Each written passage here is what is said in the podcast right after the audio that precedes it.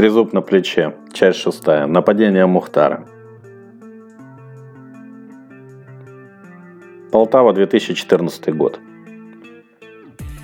Вряд ли вам знакомо это чувство, если вы никогда не служили во внешней разведке.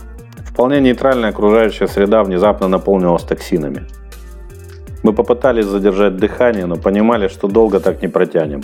Мы стали чужими, насильственно отчужденными, почти отслоившимися от внезапно изменившейся реальности.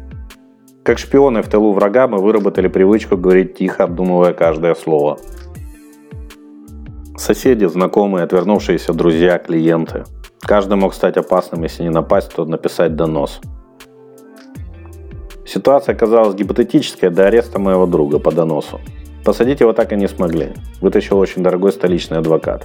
У меня таких денег не было.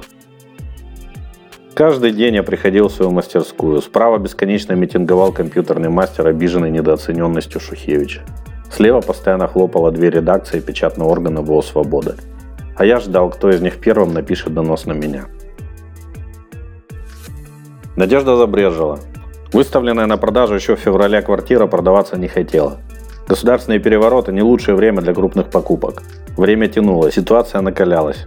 Мы начали задыхаться. В июне 2014 года мировой разум над нами сжалился. Появился покупатель, сотрудник областной прокуратуры.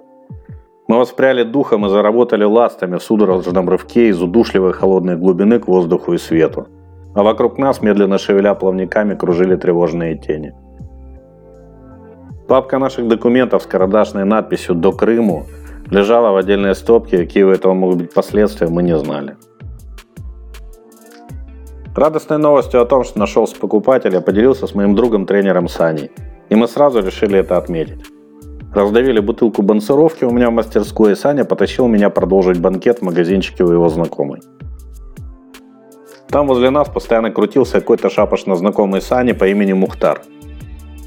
Выпитый алкоголь напрочь убил уже привычную осторожность. Саня поздравлял меня с возвращением домой, давал напутствие не прекращать тренировок, я кивал, икал. Градусы в крови ненадолго сняли напряжение последних месяцев. Мухтар крутился рядом и мотал на ус. Мы вышли покурить. Тогда я еще не бросил эту дурную привычку. Хотя в тот период и Лена закурила на непрекращающемся нервике. Мухтар вышел вслед за нами. Я не очень четко помню начало, немного позже адреналин выжжет алкоголь в крови, а в тот момент ясностью мысли я не отличался. Мухтар, возбужденно подпрыгивая, постоянно оказывался то слева, то справа, то сзади. Кидал отрывочные фразы о том, что там, куда я еду, не будет свободы, там тирания. Я смеялся, потому что ощущение свободы не испытывал уже очень давно. В какой-то момент он бросился мне на спину, повалил на землю и начал душить. Привычное ощущение нехватки воздуха превратилось в его полное отсутствие. Саня кинулся на Мухтара, вдвоем они чуть меня не раздавили и оторвал его от меня. Мухтар на четвереньках проворно отбежал на несколько шагов, проорал вам конец и скрылся за углом магазина.